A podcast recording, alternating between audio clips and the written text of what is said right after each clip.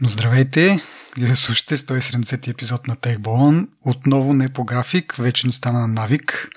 Ама, както обясних и в Твитър на един наш слушател, живота като те удари, предпочитаме да забавим малко епизода, но да сме подготвени, отколкото да говориме някакви врели кипели. А иначе, за първ път записваме отново време през деня, което може би ще даде един странни отражения, тъй като мисля, че предния или по-предния епизод говорих за моите съседи с техните странни музикални предпочитания и точно днеска точно малко преди записа почнаха да си надуват музика, така че очаквайте и някакъв музикален фон. За сега съм на вълна сръбско, но да видим на къде ще прераснат нещата. То, то нищо не се чува, не се преценя. Да, да, сега малко намалиха всъщност, не знам, нещо явно а, и мина мерака, но нали, не се знае. Все пак е неделя след обед. Може и да пинат две ръки и да, да се качат на череща. Но така да е, ще видим. Та, този човек, който чухте току-що да се обади, е моят съучастник в ръсенето на глупости или понякога на някакви по-смислени неща. А, Петър. Здравейте. Как сте? Надявам се всички са здрави и надявам се коронавируса не ви действа на психиката. Ай, честит Никоден. Може би ще го чуете това с закъснение, но на патерици, който празнува. Който празнува, да Официално сме го поздравили. А, така както се тръгне да поздравяваме, да поздравим и нашите патрони, които ти оказват голяма подкрепа в нашето начинание. Оценяваме дълбоко вашата помощ и за всички останали, които желаят да разберат как се става патрон, какво е това патрон, има ли почвата у нас, може да намерите информация на страничките на епизодите. Да, благодарим на всички патреони, на всички хора, които ни пишат, подават коментари, теми, обратна връзка, какво правим добре, какво не правим добре. А, и искаме да мотивираме всички останали, които искат по някакъв начин да ни подкрепят, да го направят това, дали чрез патронаж, дали чрез а, обратна връзка, идеи, или пък споделяне на приятели и познати в социалните мрежи, на непознати в iTunes. Това изключително много ни помага да стигаме до нови слушатели и да прави това начинание още по-смислено. Благодарим ви още веднъж за подкрепата, под каквато и форма да е тя. А, имаме обратна връзка или по-скоро идея за тема от наша слушателка, ама за нея е малко по-късно, защото е голяма тема.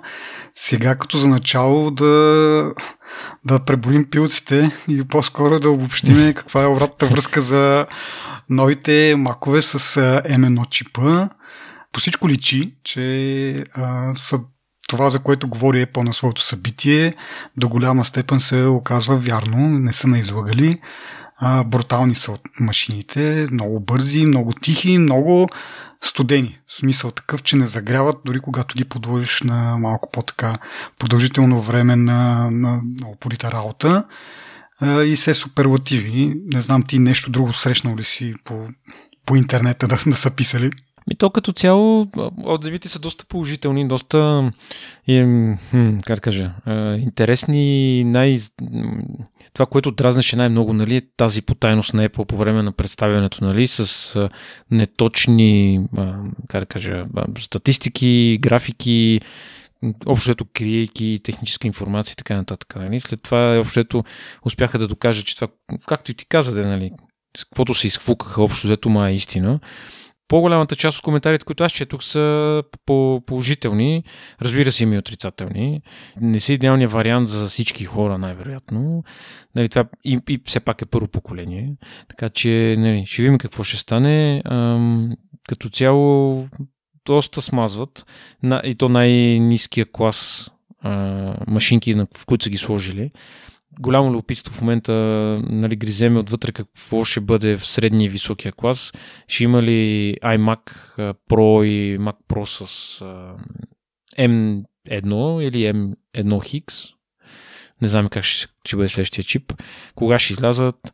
Всички тези неща не са ясни в момента, така че не можем да кажем много, много, много неща, но да, общо взето е доста приятно. Най-хубавото е, че не са много скъпи машинките, с които нали, може да си купите за 7-800 долара, ако сте щастливи да живеете в Штатите, нали, Mac Mini, който всъщност е доста, доста, доста сериозна машина. Да, между другото, миналия път мисля, че заговорихме малко за цената, че тук тези 900, 1000 долара по-скоро за iPad Air а, биха се превърнали в нещо от труда на 2000 лева, което си е доста скъпо за стандартен или така да се каже за нисък клас лаптоп, но имайки предвид, нали, какво говорихме до момента за производителността, той по-скоро се равнява на някакъв среден клас лаптоп, може би. Но пропуснахме всъщност Mac Mini, то е, мисля, че 600 долара, което тук би направило нещо от рода на 1200-300 лева, което за настолен компютър мисля, че е доста добре. А, нали, има го преимущество, че е с а, вентилатор в него, който ще го охлажда и по-дълго време ще може да работи на, на високи обороти, което нали, действително е някаква доста приемлива цена за настолен компютър пак казвам, сравнено с производителността на, на, на такъв а, подобен PC с Windows. Разбира се, за, за Mac Mini трябва да има и отделна периферия, като монитори, клавиатури, мишки и така нататък. То вече има цена в България. Така ли? От кой? В нов Mac ги гледах вчера. А, сега отворих да ги погледна. MacBook Pro 13 инча с 16 гигабайта RAM, 2800 лева. Минито? Има ли го? Има го. Само секунда. Mac Mini. Да, ето сега. С а, 16 гигабайта RAM, 512 SSD, 2500 лева. Ей, соленичко.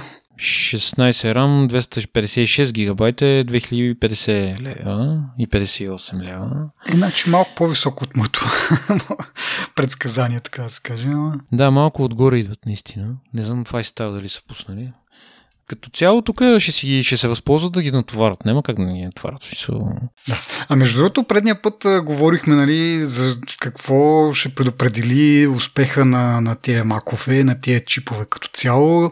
А, аз после, и, после като монтирах епизода и то, то режисьор, като се правих на български, а, и такъв някакъв слушам и викам, бе, много сме зле човек. Смисъл, въртим, въртим около тая тема и не може.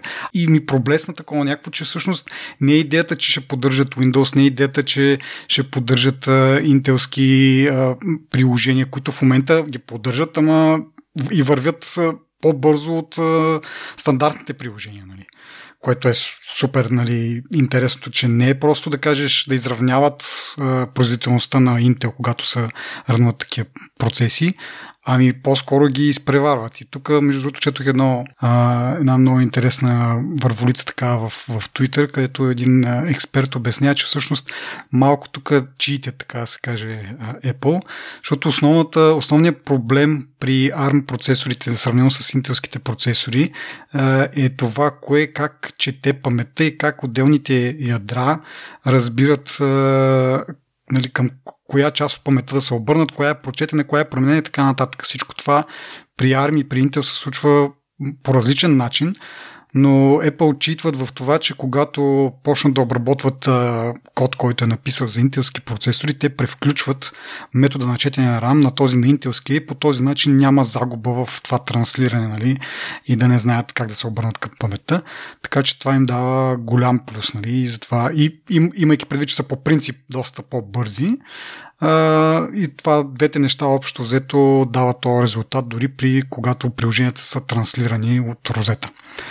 Та, иначе, защо биха били купувани тези макове? Еми, в смисъл, то хардвер толкова бърз, съчетан с, нали, с софтуера на, на, на Apple, просто ти дава един уникален уникален експириенс. И това според мен ще движещата сила и една аналогия мога да направя с, с телефоните.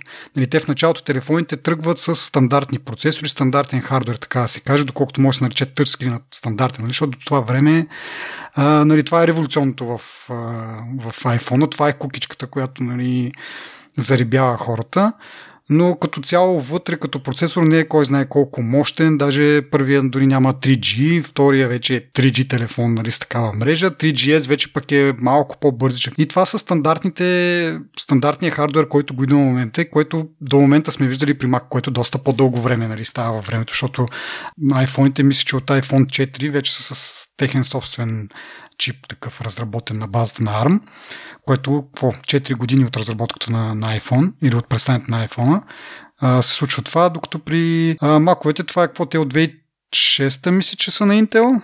До момента, значи 14 години, малко по-дълго време им отнема, но процесът е същия. Започват в началото с а, софтуерна диферен... диференцификация, Да, т.е. телефона, освен тъчскрина, който след това бързо бива копиран съответно, се различава от конкурентите по това, че ползва iOS. С течение на времето обаче вкарат вече и процесора и почва да дърпат а, с а, съчетание между софтуер и хардуер. И сега също нещо мога да очакваме от, и от маковете. Нали? Дълго време бяхме на стандартни интелски процесори и единствената разлика спрямо Windows е самия софтуер, нали, операционната система и съответно някои приложения въобще ги няма за Windows или пък са много по-функционални. А, но не мога да очакваш, че нали, самия компютър ще бъде по-производителен от някакъв Windows компютър. А, сега обаче вече и хардуера се сменя с нещо много-много по-добро и двете неща, като се съчетаят и като са оптимизирани едно за друго, се изстрелваш нагоре.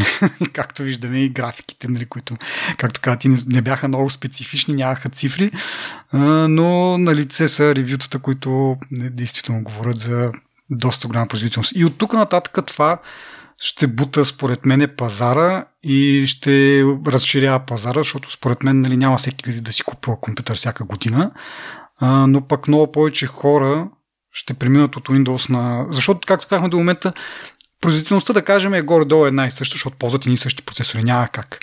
Но в случая това дава много преимущества M1 и наследниците му чипове ще дадат много по-големи преимущества и много повече хора ще бъдат мотивирани да си купят Mac. Поне според мен това е така, гледайки как е развитието на iPhone, той от това печели. Нали? В смисъл това тясно свързване между хардуера и софтуера и какво позволяват някои такива допълнителни интересни функции. И така, казвам го това, защото наистина, докато се слушах, докато слушах какво си говорим и викаме как ни, ни около него се въртиме, обаче как никой не му хрумва да го каже, такова да, да, да, да светне лампичката. А, и така, това за сега поправяме тази грешка от предния път. а, иначе, както каза ти, има и проблеми, не е за всеки, доколкото разбирам, разработчите все, все още не всичките им инструменти работят достатъчно добре на тези макове. Да не говорим, че мака идва с а, Big Sur, който е нова операционна система и нали, а, поначало повечето така професионалисти не бързат да апгрейднат още на първия ден. Нали, да не говорим за бета, как сме ние на iPhone-ите, директно слагаме бетите. Те дори изчакват половин година, една година, докато новата операционна система озрее, сериозните бъгове се изчистят, чак тогава апгрейдват. Та за тези хора, купувайки си нов компютър, който идва с новата операционна система, също не е много препоръчително. Но за обикновения потребител мисля, че няма никакви грижи. И другия проблем е използването на iOS приложения. Говорихме за това, че те сега ще се стартират, нали, ще работят под Mac. А, оказва се, че не работят чак толкова добре. Нали, дори да, са, да работят по принцип технически добре, те не са предвидени за такъв тип input, те са предвидени за тъч, а не мишка и клавиатура, така че в повечето случаи малко е трудно бораването с тях. Това са, може би, двете неща, които аз видях като минуси от всичките ревюта.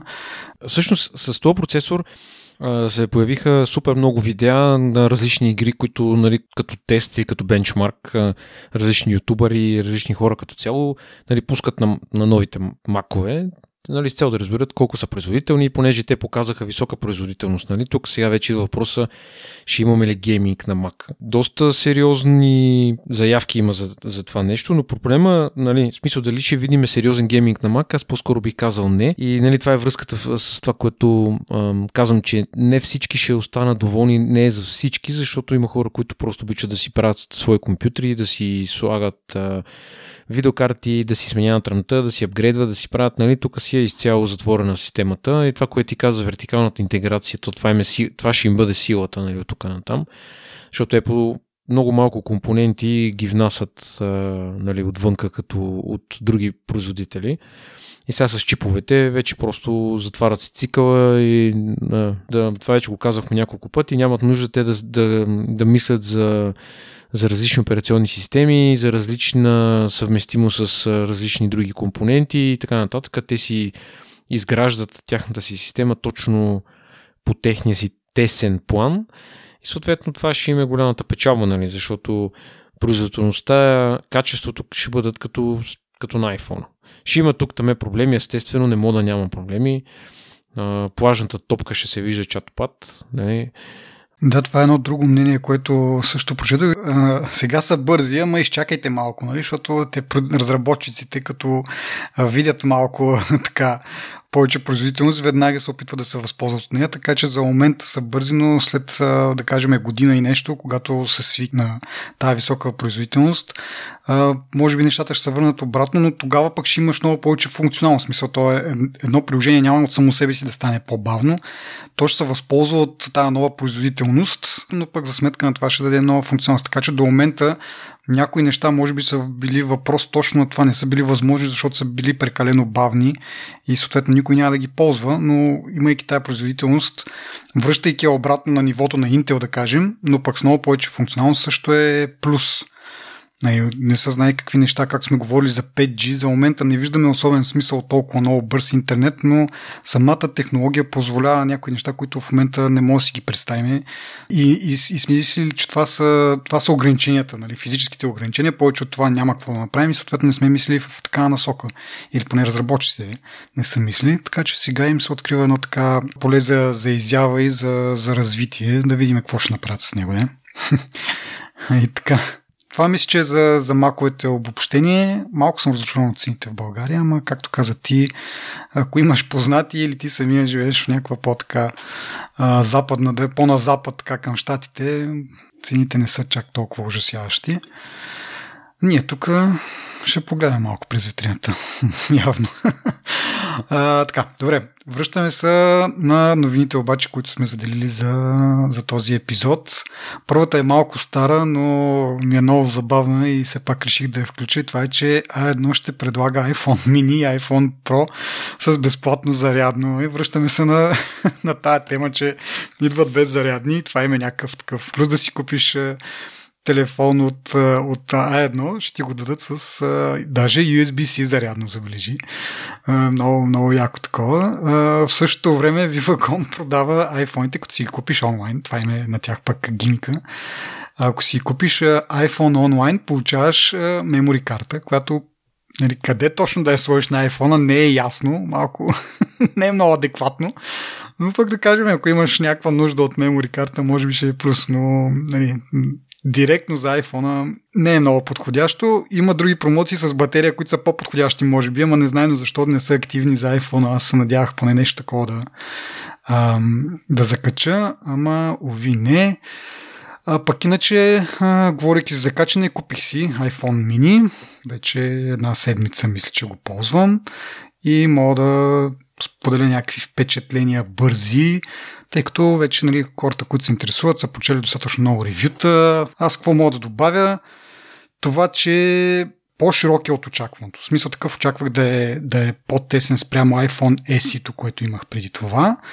А, по-нисичък е, значително, което е нали, някакъв плюс, но специално за ширината някакси очаквах да е повече, но пък за това, че ам, нали, ръбовете му са такива прави ъгли, а не заоблени, доста по-сигурно го чувствам някакси, че го държа, въпреки че нали, тя разликата е 3 мм. Нали, а, но основното, основната разлика идва от това от различния захват, защото на есито тези заоблени краища са доста, доста хлъзгави. А, тези правоъгълните ги чувствам малко, по, малко по-сигурни. Друго, екрана, въпреки това, нали, той си е по- по-голям си от на есито, Съответно, жестовете са ми малко трудни, тези, които са за, за notification и за control център. Това сме говорили преди, че ми е основно притеснение при по-големите телефони. Обаче за сметка на това сега новите телефони, не знам при това дали го има, това почукване по гърба, което може да го а, конфигурираш какво да прави. И съответно аз за двойно почукване съм сложил контрол център, за тройно нотификациите, така че въобще не ми се налага да слайдвам горе от тези така наречени ушички на, на дисплея, така че съм си решил този проблем, който иначе ще да бъде така доста неприятен, наистина. В смисъл, пробвал го няколко пъти да, да слайдам отгоре, малко ми е некомфортно. А и другото почукване пък отпреде, което е това, това вече мисля, че го имаш ти или не. Аз а, имам С събуждане на екрана. За отзад не съм сигурен, за отпред го имам. Да, е това много ме спася, защото все още съм малко така с навиците от от, от AC-то, нали, от всички предишни, които си имал с бутон, нали, навика ми да го събудя е да натисна бутона. Сега обаче няма такъв бутон и в началото такъв малко ми беше кофти да натискам отстрани то Power бутона, който е. Обаче после се сетих за тази функция и сега в момента в който посегна нали, такъв и се усещам подсъзнателно, че търся бутона. Обаче вместо да нали, пръста ми вече се е насочил към някъде към предната част на, на екрана, просто го почуквам и той се събужда, което е голям плюс и нали, с Face ID-то няма нужда да ти обяснявам на тебе, че той веднага се, се отключва. И нали, единственият проблем е, че нали, като си в магазин, нещо с маска не те разпознава, ама честно казано, може би неудобство се равнява на това, когато са ти мокри пръстите и тръгнеш да си отключваш телефона с пръстов отпечатък. Е, обзето е еднакво като пъти ми се случва, може би, да не мога да си отключа телефона с Face ID заради маска или пък не мога да си отключа телефона, когато са ми, примерно, мокри или нещо замърсени пръстите. Така че не разбирам хората, които продължават да искат с пръст отпечатък, но нали, това ще го видим по-нататък дали ще се случи се, се някога под някаква форма. И последното ми впечатление е, че с този плосък екран, защото нали, той като го погледнеш отстрани, рамката, металната рамка, екрана не се подава над нея.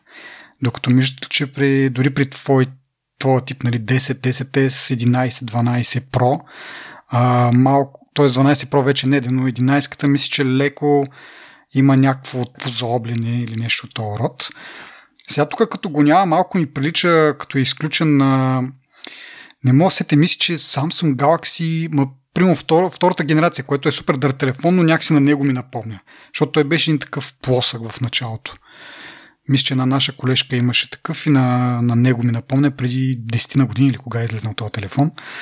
А, да не знам. Няк... Много странно да си спомня толкова далечни телефони. Нали? Още повече Samsung, дето не са ми особено интересен да ги знам какви са и що са, но така като го видя изключен, на, на това ми напомня малко на, на този тип телефони пепел ми на устата, нали? Сега ще ме запалят феновете, ама някакви такива. А, и това е обзето. В смисъл камерата още не съм имал време да я тествам по, по-сериозно. И те така. Това е моето кратко ревю. Някакви въпроси имаш към мен или да продължаваме? не. Добре. Нямам никакви въпроси. Беше доста изчерпателен. Ам, така че дай му да продължим напред. Добре. Продължаваме напред, две, две крачки напред и назад към А1, които а, стартират своята 5G мрежа с тази разлика спрямо Viva.com обаче, че те май са пуснали на, не май, а са пуснали на 3,6 ГГц, което все още не е над тези заветни 6 ГГц, които дават мега утра яките скорости, но въпреки това използват си такова специфично насочено оборудване за 5G, а не за такова динамично споделяне на спектъра. Това не е, между другото, мисля, че миналия път го говорихме, имахме такова, такова почушване от наш слушател, че ползват отделен, отделен хардвер, който си е чист 5G хардвер, но въпреки това не са на, както казах, не са на тези високите гигахерци, 3,6 а, все пак е нещо по-високо и те казват, чакай да пуша тук новината, че 1 мегабит, а, мисля, че а, ще могат да оставят нали, в лабораторни условия, както знаеме, но да, и стартират в а, София, мисля само. Беше доста ограничен. Нали. Поне на Viva.com не съм сигурен как и къде т.е. с кои а, телефони работи, защото това е една друга тема, че те са пуснали 5G, както и А1 са пуснали 5G, но, да, но в случая не работят с iPhone. Тук намирам, че постепенно ще се интегрират различни модели на Huawei, ZTX, Xiaomi, OnePlus и очаква се през следващите седмици Samsung и, и Apple. Добре, но иначе за, за опитвам се да намеря тук в тази новина за градовете, но мисля, че в София, като постепенно ще се разраства в а, населени места над 10 000 души през 2021. И ми добре, супер. Да видим сега Теленор, какво ще се получи и да го тестваме. Да, трябва да си купя шапка от Станиол. Аз видях наскоро в Твитър жилетки. Има жилетки, има не шапки. малко пари струваха, между другото. Ама да, ма каза, че са много добри и ефективни. Да, да, да. Много високи отзиви прочетох за тях. Да, супер бизнес е това. Да. И базираш се на, на мотото, докато има булци, ще има и а, такива делави раджи. И търговци. да. С пълна сила напред. Добре. Сега, следващата тема, която, както загаднах по-рано, ни беше пратена от нашата слушателка Звездина. Шернали сме я в каудата, която всъщност тази тема е превод от английски на човек наречен Джефри Пол, който придоби, ако не е преди това бил някакъв известен, сега придоби доста голяма известност с този си пост, който е озаглавен Вашия компютър вече не е ваш. Уу, скери. Така, става дума за това, че с пускането на новия macOS Big Sur, така в първите дни на активации, на апгрейд и така нататък, стартирането на приложение е било доста бавно. Това се дължи на една проверка, която macOS прави. По принцип тя не е дори нова, в смисъл не е в Big Sur. Мисля, че от Каталина, което е преди две версии преди Big Sur. Започва този тип проверка, която има за цел сигурност на потребителя. Тя проверява дали разработчика, който нали, стартирате някакво приложение, дали нейният разработчик не е сгафил нещо в общи линии. Тоест, когато сте разработчик за Apple, вие получавате един сертификат, с който подписвате всички приложения, които, които разработвате за Apple. А, съответно, пускате приложението, без значение дали е в Mac Store или на собствения си вебсайт, няма значение. А, потребителя го даунлоудва и системата прави проверка дали междувременно, от времето когато Apple е издава този сертификат и съответно разработчика го, го е използвал, дали междувременно не е забелязал някакви некоректни практики от този разработчик и да му отнеме сертификата. Пример за това е когато Facebook бяха пуснали някакво приложение тип VPN, но пък следяха какво се случва на, на устройството, нали, къде какво се цъка. Тогава, мисля, че за няколко дена Apple бяха им а, изключили сертификата и съответно всички приложения спряха да работят на Facebook. А, та нещо такова, когато даден разработчик, да кажем, използва този сертификат и в софтуера му има някакви а, вируси или, или някакви други практики, които са в ущърп на потребителя, а, Apple може да му изтрие сертификата и когато компютъра на дадения потребител се свърже с, с сървърите на Apple и, и му кажат, еми всъщност тук този, този разработчик не, не може да му се вярва, да има някакво съобщение. Нали? Това е някакъв вид сигурност. Работа е там, че при многото активации на, на Big Sur, сървърите на Apple, които отговарят на тези реквести, са се натоварили, започнало е бавно да се отварят нещата и оттам вече започна голямата пошилка.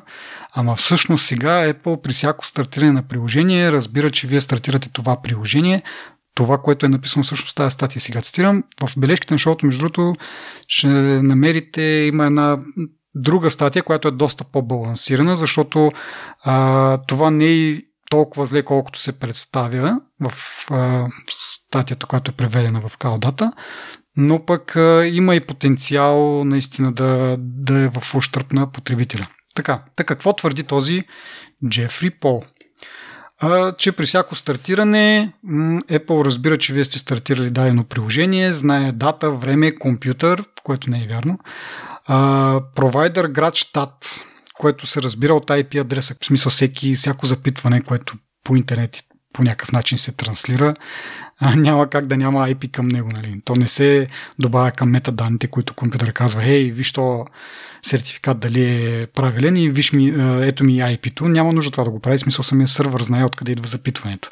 Проблема е, че Apple са ги а, записвали тези IP-та в някакъв, някакви логове. За какво са правени тези логове и с каква цел не е много ясно, но след като се разрази този, така се каже, скандал, обещават, че те повече няма да се логват и тези, които до момента са били записани, ще бъдат изтрити. Така, та, според статията дата, време, компютър, казвам компютър не е вярно, защото не се предоставят данни за, за компютъра, просто какво приложение. Провайдер град и щат си идват от самото IP, няма как да се избегне това нещо. Хеш приложение. Сега, тук това е малко, как кажа, м- може да се поспори. Праща се хеш но това е хеша на, на сертификата на разработчика, а не на приложението. Тоест, ако един разработчик има повече от едно приложение, няма как да се разбере кое точно приложение вие сте стартирали. тук се проверява на база дали самия разработчик не е сгафил в едно от 10 си приложения, дори да е сгафил, може да му се махне сертификата и нито едно от 10 няма да работи. Така че не се събира информация, не се вижда кое точно приложение е стартирано. Сега, в много случаи един разработчик си разработва едно приложение и може да се направи тази корелация. Това е вярно. Но по дефиниция, нали, по, по принцип не е точно така. Сега, в началото, т.е. кога стартирате даденото приложение, ако са минали повече от 5 минути от последното му стартиране, системата отново ще провери за сертификат. Ако са минали 4 минути, няма да провери, защото нали, вече е проверило и смята, че за 5 минути, за 4 минути или там за 4 минути 59 секунди нищо не, няма да се е променило. Сега това време вече е увеличено на 12 часа, имайки предвид нали, дидоса, които са си причинили всъщност Apple. Така че в рамките на 12 часа, колкото пъти искате си отваряте приложението, Apple няма да разбере за това и тук всъщност идеята е много не, не толкова дали Apple ще разбере, а това, че тези а, реквести се пускат по мрежата без, без криптиране. Тоест всеки, който има достъп до, до мрежата, може да види да направи някаква корелация какво приложение, кога използват те. Или поне това IP, защото казах, компютър не може да бъде идентифициран, Apple не събира данни от кое точно Apple ID идва request или така нататък. Такива е, данни за идентифициране не се събират, само IP-то, което е, нали, не е особено точен метод за, за идентификация идвайки на момента с кой друг може да подслушва, тук отново в тази статия се казва, че Apple от 2012 година е партньор на шпионската програма Призъм на Американското военно разузнаване, което отново не е точно истина, защото ти там не си партньор, просто има един закон, който казва, че трябва да, да се съобразяваш и ако ти поискат данни, ги предоставяш, а не да, нали, сам така от доброто си сърце да ги предоставяш на американското правителство. Така че колкото Apple е партньор, толкова и всяка друга американска компания, защото това е американски закон. И ако дойде ЦРУ при, при дадената компания и каже искаме тези данни, те се дават. В случая, нали, сега къде имат устройства тези агенции за подслушване нали, по, по веригата и могат да ги видят тези неща, дори не им е нужен, Apple не са им нужни, нали, защото, както казах, тази информация си тече без да бъде криптирана. Да не говориме, че тук нали, се се споменава също, че през първата половина 2019 Apple се възползвали от това право да дават информация на, на шпионски агенции, което някакси безумно звучи, някой съвсем така самосиндикално да се ръчка и да се възползва от правото си да дава информация и да ги дава на това. Смисъл какъв, каква мотивация биха имали Apple да го дава това, но както и да е. Това е нещо, заради което много съм се разпалил за тази тема, защото има големи неточности и както е случая с нашите слушатели, а може би много други наши слушатели и по принцип хора, които биха прочели това нещо, се създава една погрешна представа за това как работи Apple, което супер много ме дразни, не защото е Apple, ми защото по принцип ме дразни такова, такъв тип а, как да кажа, немърливо, немърлива журналистика, която много пъти сме коментирали такива теми. А, и така, та, Apple са възползвали от право, слагам му едни кавички, над 18 000 пъти. Което действително има такъв сайт, може да се влезне на, на този сайт на Apple, който те казват е, колко какъв брой реквести са имали от правителство за разкриване информация, но забележете това нещо. Първо искането трябва да дойде от дадената организация, то да бъде оправдано по някакъв начин и тогава Apple да даде тази информация, а не ето ви тук този мъркуч с данни директно в дейта центъра на ЦРУ, примерно, както тази статия се опитва да, да го представи. Така че тези 18 000 пъти и така нататък, това е съвсем насочено изискване за някой даден човек да, му, да се из, извлече ня, някакви данни. Иначе, както казах, това, което тече по мрежата, нали, тези запитвания за сертификати, така че те могат да си ги подслушват, ако имат необходимия хардвер поставен на правилните места. Продължава статията с съвсем доскоро това поведение на вашия Mac можеше да се блокира с помощта на програмата Little Snitch, което на практика е един фаервол. А, и да, това е вярно. До преди Big Sur тези, този тип приложения Firewall са имали много по-дълбоки а, връзки в операционната система и са виждали всичкия трафик, който минава и съответно са можели да го блокират. Обаче с Big Sur Apple прави нещо много интересно. а, тя изключва или дава път, друг път на комуникация на някои свои приложения. И те заобикалят този механизъм, който се използва от дали ще е Little Snitch или някакъв друг тип firewall приложение и ти дори да искаш не можеш да го а, блокираш.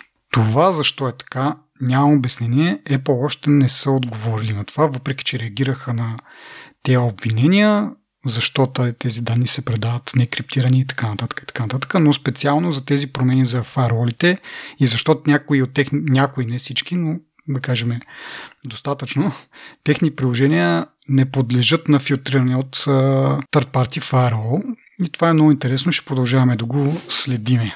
Ами това е общото с тази статия, доста така страшничко написана, както вече казах обаче, някои неща са неточни, някои неща са направо грешни. Дали е направено от незнание или пък нарочно, но пък за да се дигне малко шум и придобие известно, защото, както казах, доста известност придоби този специално човек.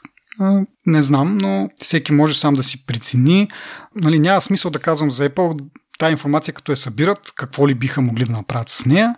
Нали, аз съм на нея, че не я събират с някакви лоши цели, но това съм си аз, както сме казали много пъти, ние сме малко предубедени, всеки може да, да си мисли каквото иска. Проблемът тук обаче е такъв, че тези данни вървят по публични мрежи, не криптирани и действително може да, да доведат до някакви а, лоши резултати.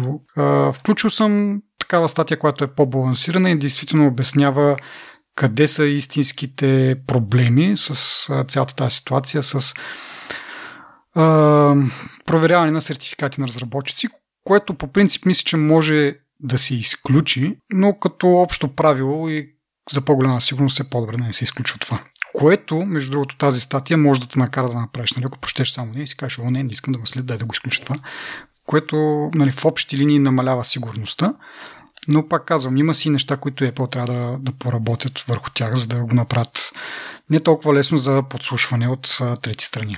И вече от там нататък си решаваш колко искаш да вярваш на Apple, че не е злоупотребят с твоите данни. Колкото и малко да са те, нали, пак да кажа. И така, моят монолог свърши, ти имаш някакви коментари. Не знам откъде да започна. А, не, чигувам се, нямам никакви коментари. Мисля, че е доста добре го описа. Надявам се да било интересно тези страшни статии с тези страшни заглавия, нали, нали знаеш, кликбейт до голяма степен. Да. Вижте ги сега тези, какво правят, какво не правят, внимавайте, те ви следят, те не знам си какво. Така че не е за първи път, не е за последен път. Виждаме го, чуваме го постоянно за, за най-малките неща дори. Така че, но да.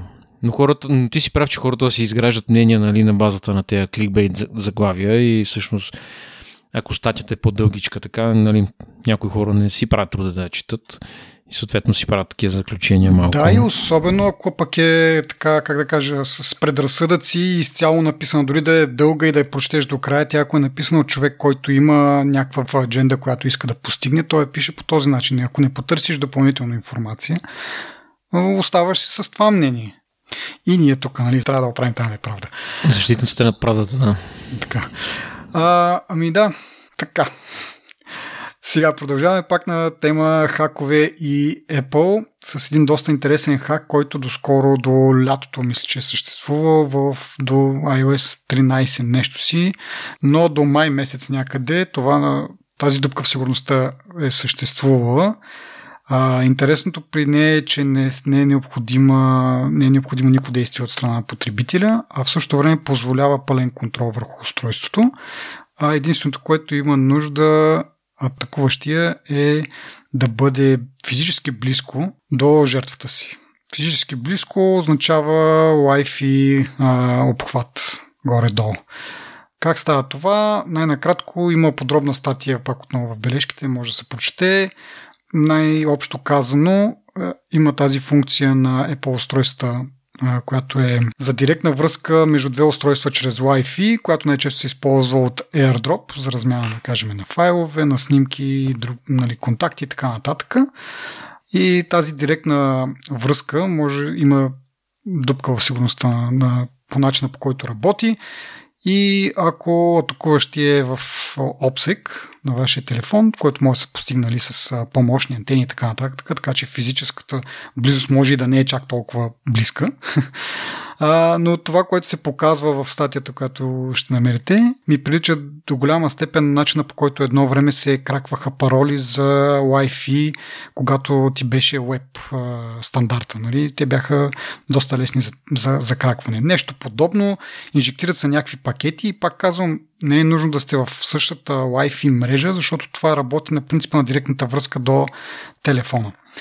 В общи линии се пробива а, този протокол и чрез него вече имаш достъп до снимки и общо всичко, което е на, на телефона.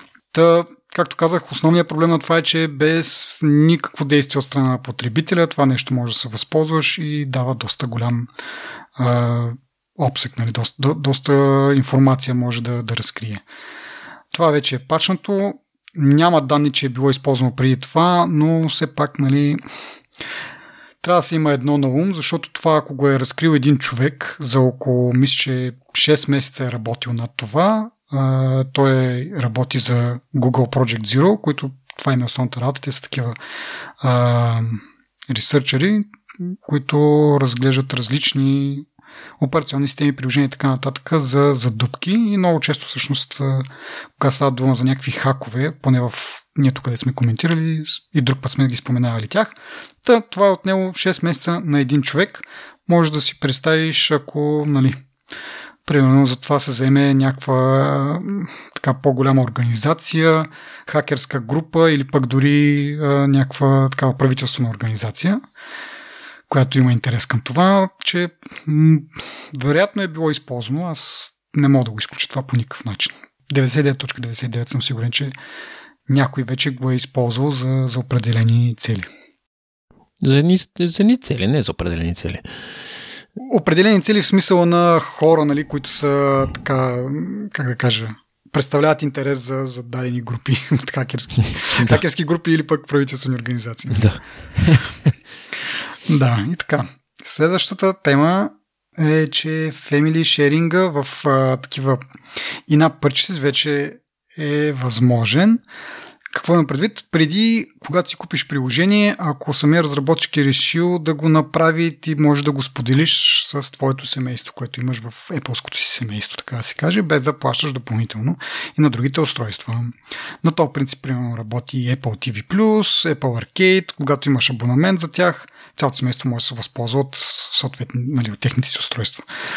Така, в случая сега вече говорим за това, че когато имаш приложение и вътре в него а, някаква функционалност си закупиш, ако разработчик реши, той може да я сподели, т.е. ако примерно аз и съпругата ми имаме едно и също приложение, примерно за времето, и то в принцип е безплатно, но вътре за да получиш по-детална прогноза или нещо от род, или пак някакви радарни снимки алабала, трябва да си платиш абонамент. Сега, ако разработчика на това приложение е решил, аз когато си купя този абонамент, съпругата ми ще може да се възползва също. Така че това е един плюс, но пак казвам, това зависи от разработчика и съвсем не е задължително. Така че огледайте се, може пък да има някакъв бонус някъде. Така, и почваме вече с темата, която исках да започна с нея преди малко. И това е, че Apple свива комисионната в App Store до 15% за малки бизнеси. Какво значи малък бизнес? Ако правите под 1 милион на година от нали, всичките си приложения, които имате за Apple платформата, по-скоро за iOS би трябвало да става дума всъщност тук, данъка, който ще плащате на Apple, таксата е 15%. И вече след този 1 милион, когато го направите, почва с всеки следващ долар, който изкарате, той да се таксува по 30%. В същото време излизате от тази програма, то това е много интересно. Не е повсеместно за всички, трябва да се кандидатства, да, да покажеш, че предходната година ти си направил по-малко от 1 милион и тогава влизаш в тази програма за, за малък бизнес. И ако изкараш над 1 милион, следващата година а, биваш таксуван 30%. Без значение, може да изкараш тогава 500 хиляди, примерно бизнеса не ти върви и си изкарал само 500 хиляди долара, няма значение, а, взимат ти са 30%. За следващата година може да кандидатстваш отново, тъй като си изкарал под 1 милион и тогава ще бъде 15, но през тази една година а, си прецакан, така да се каже, което нали, е проблемът, един от проблемите с тая програма.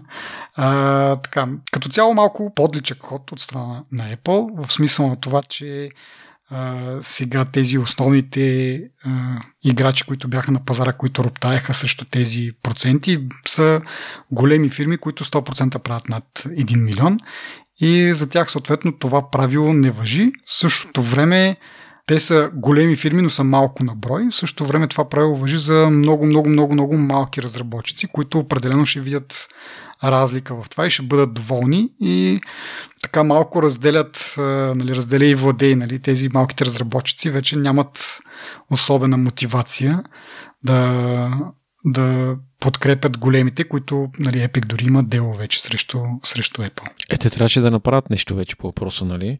Те се опитват да смекчат горе-долу то надзор и лошите погледи на някои държави. Да, да, много интересно, че дори в това, както го обявяват и казват, нали, заради лошата година, нали, реферирайки към COVID и така нататък, решихме да направим това проблем и да, въобще не е свързано с разни изслушвания в Конгреса или там в Сената, къде бяха и във всичките дела, които вървят по принципи проверки от правителство и от Европейски съюзи и така нататък за, за техните практики.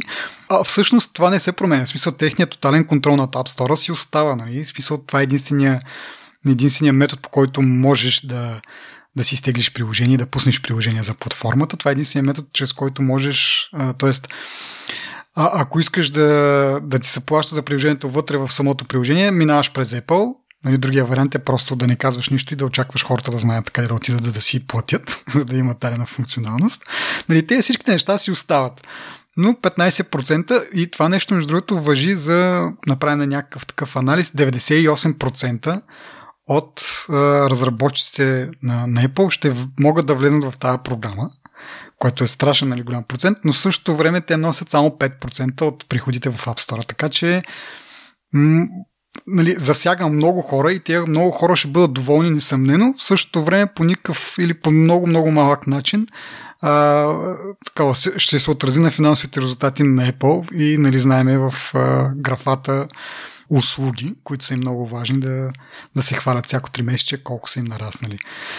така че такъв един много интересен жест, който общо не им струва почти нищо. Не знам дали ще успеят да залъжат обаче те регулаторите, дали все пак няма да се продължи.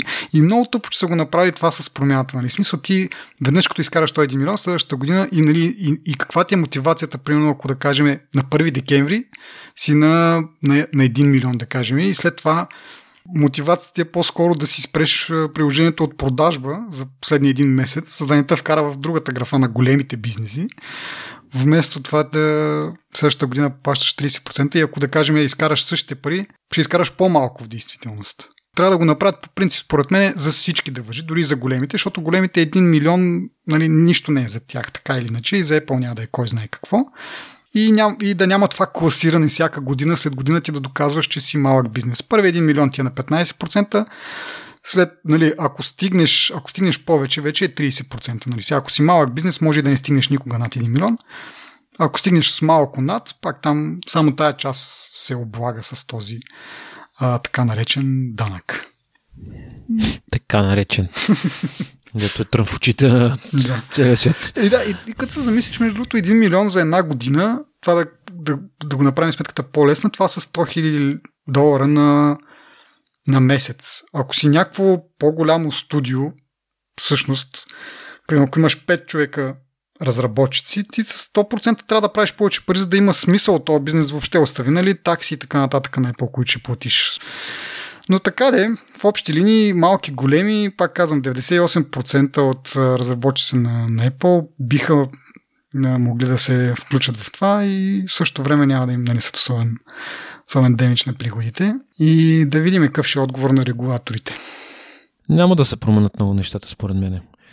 Най-малкото проблема не изчезва, просто бива преместен, според мен, за кратко. Да, малко отместен, може би. И по-скоро няма да вижда толкова как да кажа, толкова негодование нали, от всички и от, нали, от тези, които най-много ги съжаляваме, като виж, ето този един, един човек, one man show и не може да върже двата края да си изхрани семейство и така нататък. Нали, тези сълзливи истории ще бъдат, в смисъл, не ги пренебрегвам, но просто много често биват използвани така като оръжие срещу това. В същото време биват използвани от големите фирми, които правят милиони и милиарди. Но нали, използват за пример хората, към които бихме имали симпатията. Сега това малко се намаля, но нали, както казах, абсолютният контрол и това, че трябва да минаш през тяхната система си остават и това е нещо, което трябва да бъде регулирано. Да не говорим, че те така иначе преди, ако а, приложението ти разчита на някакъв абонамент, след първата година така иначе става на 15%. Така че те в повечето случаи смислените приложения така иначе са на, на някакъв такъв принцип на абонамент, а не да ги купуваш. Вече поне така станаха. Така че това ще има ефекти само за първата година, след това ще си бъде както, както преди. Интересно ми е обаче, между другото, сега се сещам, имаше преди време една новина, че Apple TV Plus ще бъде ще може да се ползва на PlayStation и на Xbox. Мисля, че дори с тебе коментирахме в един от епизодите. Ти мисля, че беше го ползва на PlayStation. То вече го има. Има го, да. Да, да но тогава пропуснахме да, да... Мен ми е много интересно дали Apple плаща 30% от приходите на, на Sony, примерно, или на, на, на Microsoft. Там какъв ли е механизма? Дали могат да го избегнат както в момента, примерно, Netflix прави и както Spotify правят, т.е. нямат въобще възможност да плащаш вътре в приложението, а трябва да през браузър да го направиш. И би било много забавно, нали, ако, ако Apple трябва да плаща 30%. Смисъл малко. да. А, и така. Това ли е всичко от нас за, за този епизод? Така изглежда. Много стегнат. Без излишни работи. Еми добре, Благодарим на нашите патрони за финансовата подкрепа. Благодарим на всички, които ни подават а, идеи за теми, които ни съветват какво можем да подобрим, какво ни им е харесало. Благодарим на всички, които споделят за нас и наистина много ще се радваме, ако продължавате да го правите, дали в социални мрежи, дали в iTunes с някакви рейтинги. Всичко това много-много ни помага. Благодарим и до следващия път. Чао!